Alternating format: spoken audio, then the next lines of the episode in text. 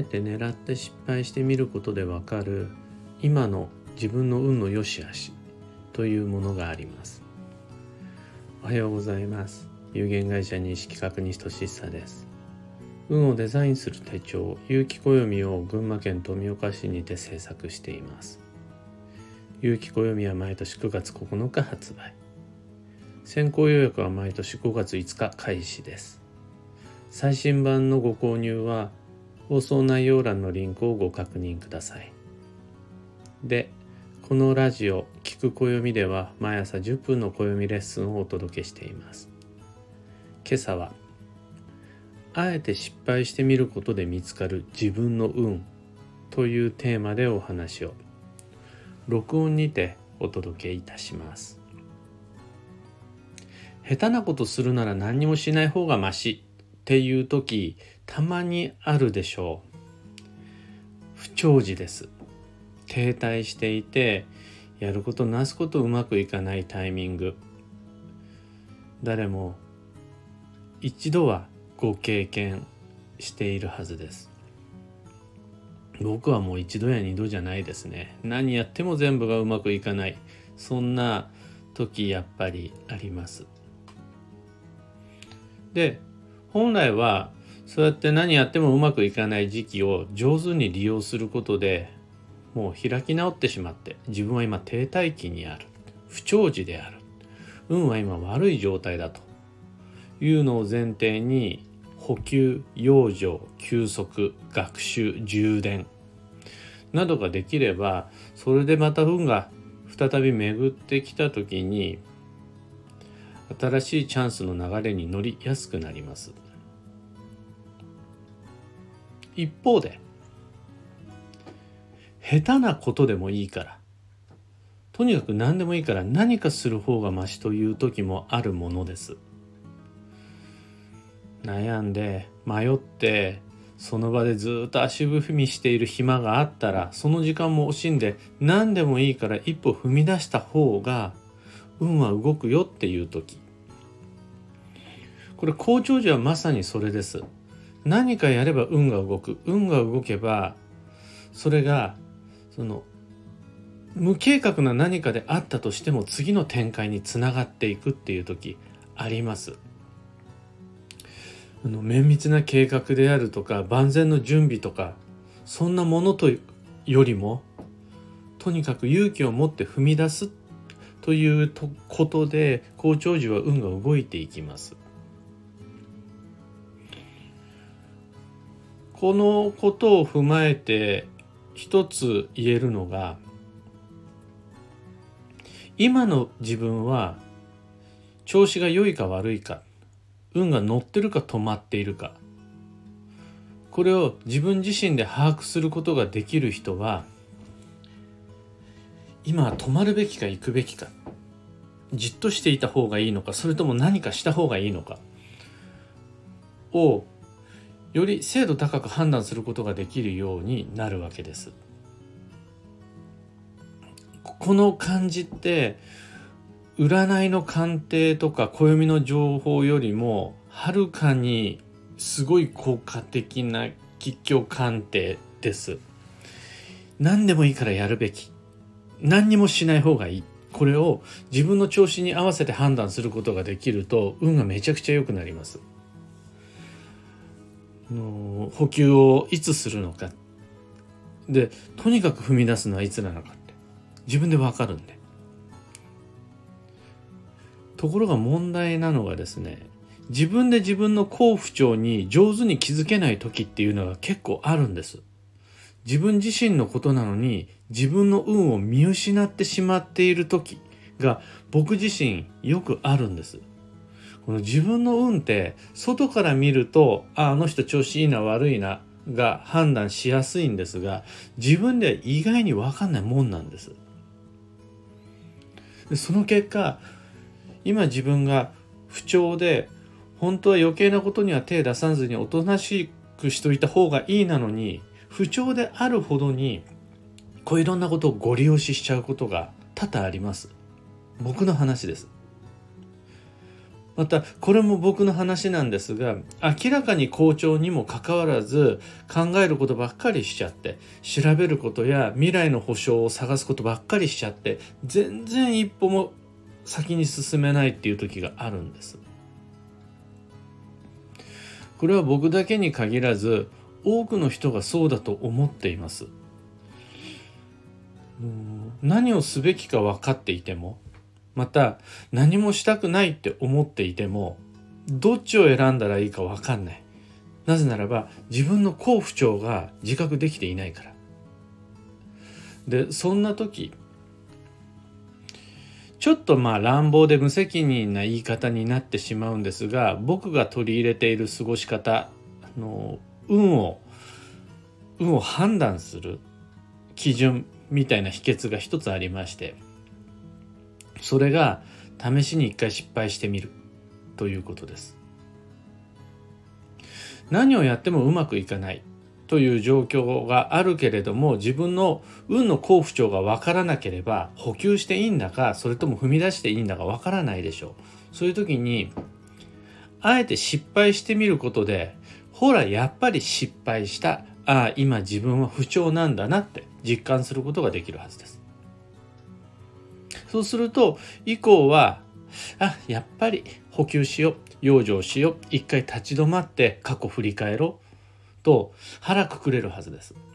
そのためにはうじうじしてないでまた自暴自棄にならないで試しに一回失敗してみましょうっていう話です。また試しに一回失敗してみることでそれがきっかけになってポンポンと運が進んでいくならばそれ今自分は好調っていうことですよ。あえて失敗しようとしたんですよね。多分無理だろうなっていうふうに思ったもののそこから気づきを得たりそれがきっかけになって次の課題が見つかったりしたんですよね。それって失敗しに行ってて実際失敗したにもかかわらずそれがきっかけになって次の展開が芽生えていくならばそれ好調っていうことですよ。2歩目踏み出しましょうっていう話になってきます。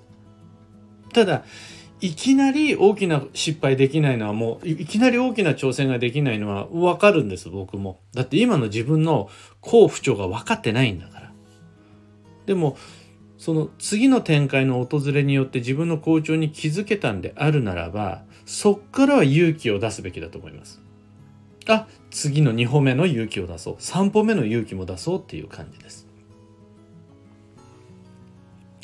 これ本当は自分の好不調の流れさえ自覚できているならばこんなことしなくて大丈夫です。本当はね。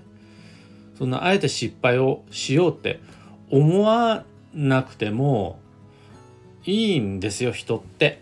ただ僕も含めてみんな自分の運を見失っちゃうことあるじゃないですか。そうすると一手間増えちゃうかもしれないけどこのあえて失敗してみるをやってみることでそれで自分の恩を確認することができます。人間関係においてあえて失敗してみる。仕事においてあえて試しに失敗してみる。それであやっぱダメだったな止まれだとか。あれ？意外にいけっかも。GO だ。っていうその占い以上に精度の高い自分の好不調の吉凶鑑定ができるようになる。これがあえて失敗してみるの効能です。どうしても僕たちは事前に正解を知ることができないようなそういう運の仕組みの中で生きています。後からだったら何とでも言えるけどその時その場では誰もが半信半疑のままきっとこれでいいんだろうなという感覚の中で生きてるでしょう。特に自分の運の好調不調を自覚していない自覚できない人っていうのはきっとその都度お試しで生きていくしかないわけですだったらですよ。だったら、失敗することを前提に、まず好きな方をやってみる。もう失敗するんですよ、前提が。試しに失敗してみるんです。なんなら、これが確かに間違っているということを確認するために間違えてみる、あえあえて。それで自分の運が分かれば十分お釣りは来ます。本当だったらみんな成功したいわけでしょでも試しに成功してみようという考え方ではどうしてもプレッシャーが増す上にもう一つあるのがそのやってみたと成功できなかった時にがっかりするんですよ。あえて失敗してみた時に失敗する失敗するとがっかりはするけど想定の範囲内の中で失敗できているからダメージも少ないんですよね。かつ自分の運の良し悪しが分かるんであるならばこれ御の字と言えます。というわけで自分の運を見失ってしまった時はあえて失敗してみるはそれでの動けば良いし動かなくても良いしどちらに転んだとしても得られるものは大きいのでおすすめです。今朝のお話はそんなところです。ヒント見つけてもらえたら配信終了後、いいねのボタンお願いします。3つ告知にお付き合いください。1つ目が有機暦ユーザーのためのオンラインサロン、運をデザインする暦ラボに関して。ラボは暦の知識を共有、交換するコミュニティです。先ほどのサロンのスラックにあげたんですが、もう2024年の運勢の骨子みたいなもの軸みたいなものをコラム形式で上げてみました。来年という年は学びの年になるんだけれどこの学びとは遊びなんだよ。アカデミックな知識体系にしっかり真面目に取り組んでいくではなくって思わず知りたくなっちゃう好奇心。これがきっかけのなって運が動く年だよみたいなことをつらつらと思いつくままに書いてみたので。ラボ面の方はご確認ください。2つ目の告知が新春暦読み YouTube に関して。2023年の運勢と注意事項を YouTube にて配信中です。今年2023年12ヶ月の運をデザインする時のヒントとしてぜひご視聴ください。3つ目の告知が東京鑑定会に関して。2023年度12ヶ月の年間スケジュールをブログにてご紹介しています。基本月に一度第4水曜日に東京の青山にてお待ちしています。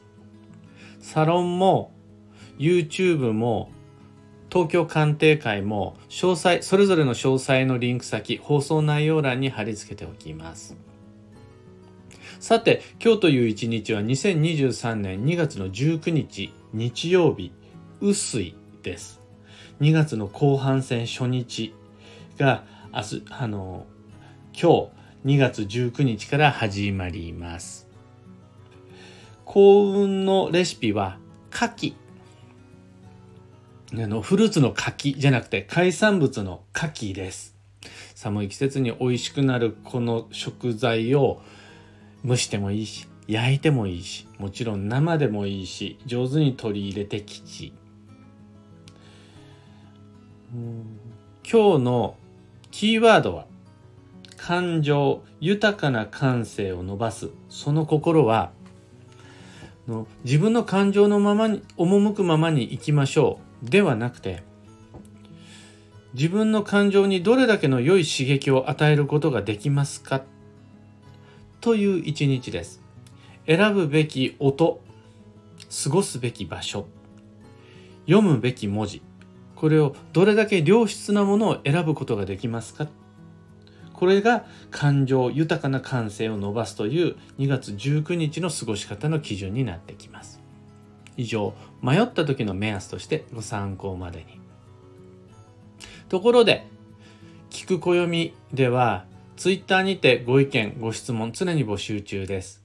知りたい占いの知識だけでなく今回の配信へのご感想などハッシュタグ聞く暦をつけてのツイートお待ちしています。毎日毎朝巡回しております。それでは今日もできることをできるだけ西企画西俊久でした。ってらっしゃい。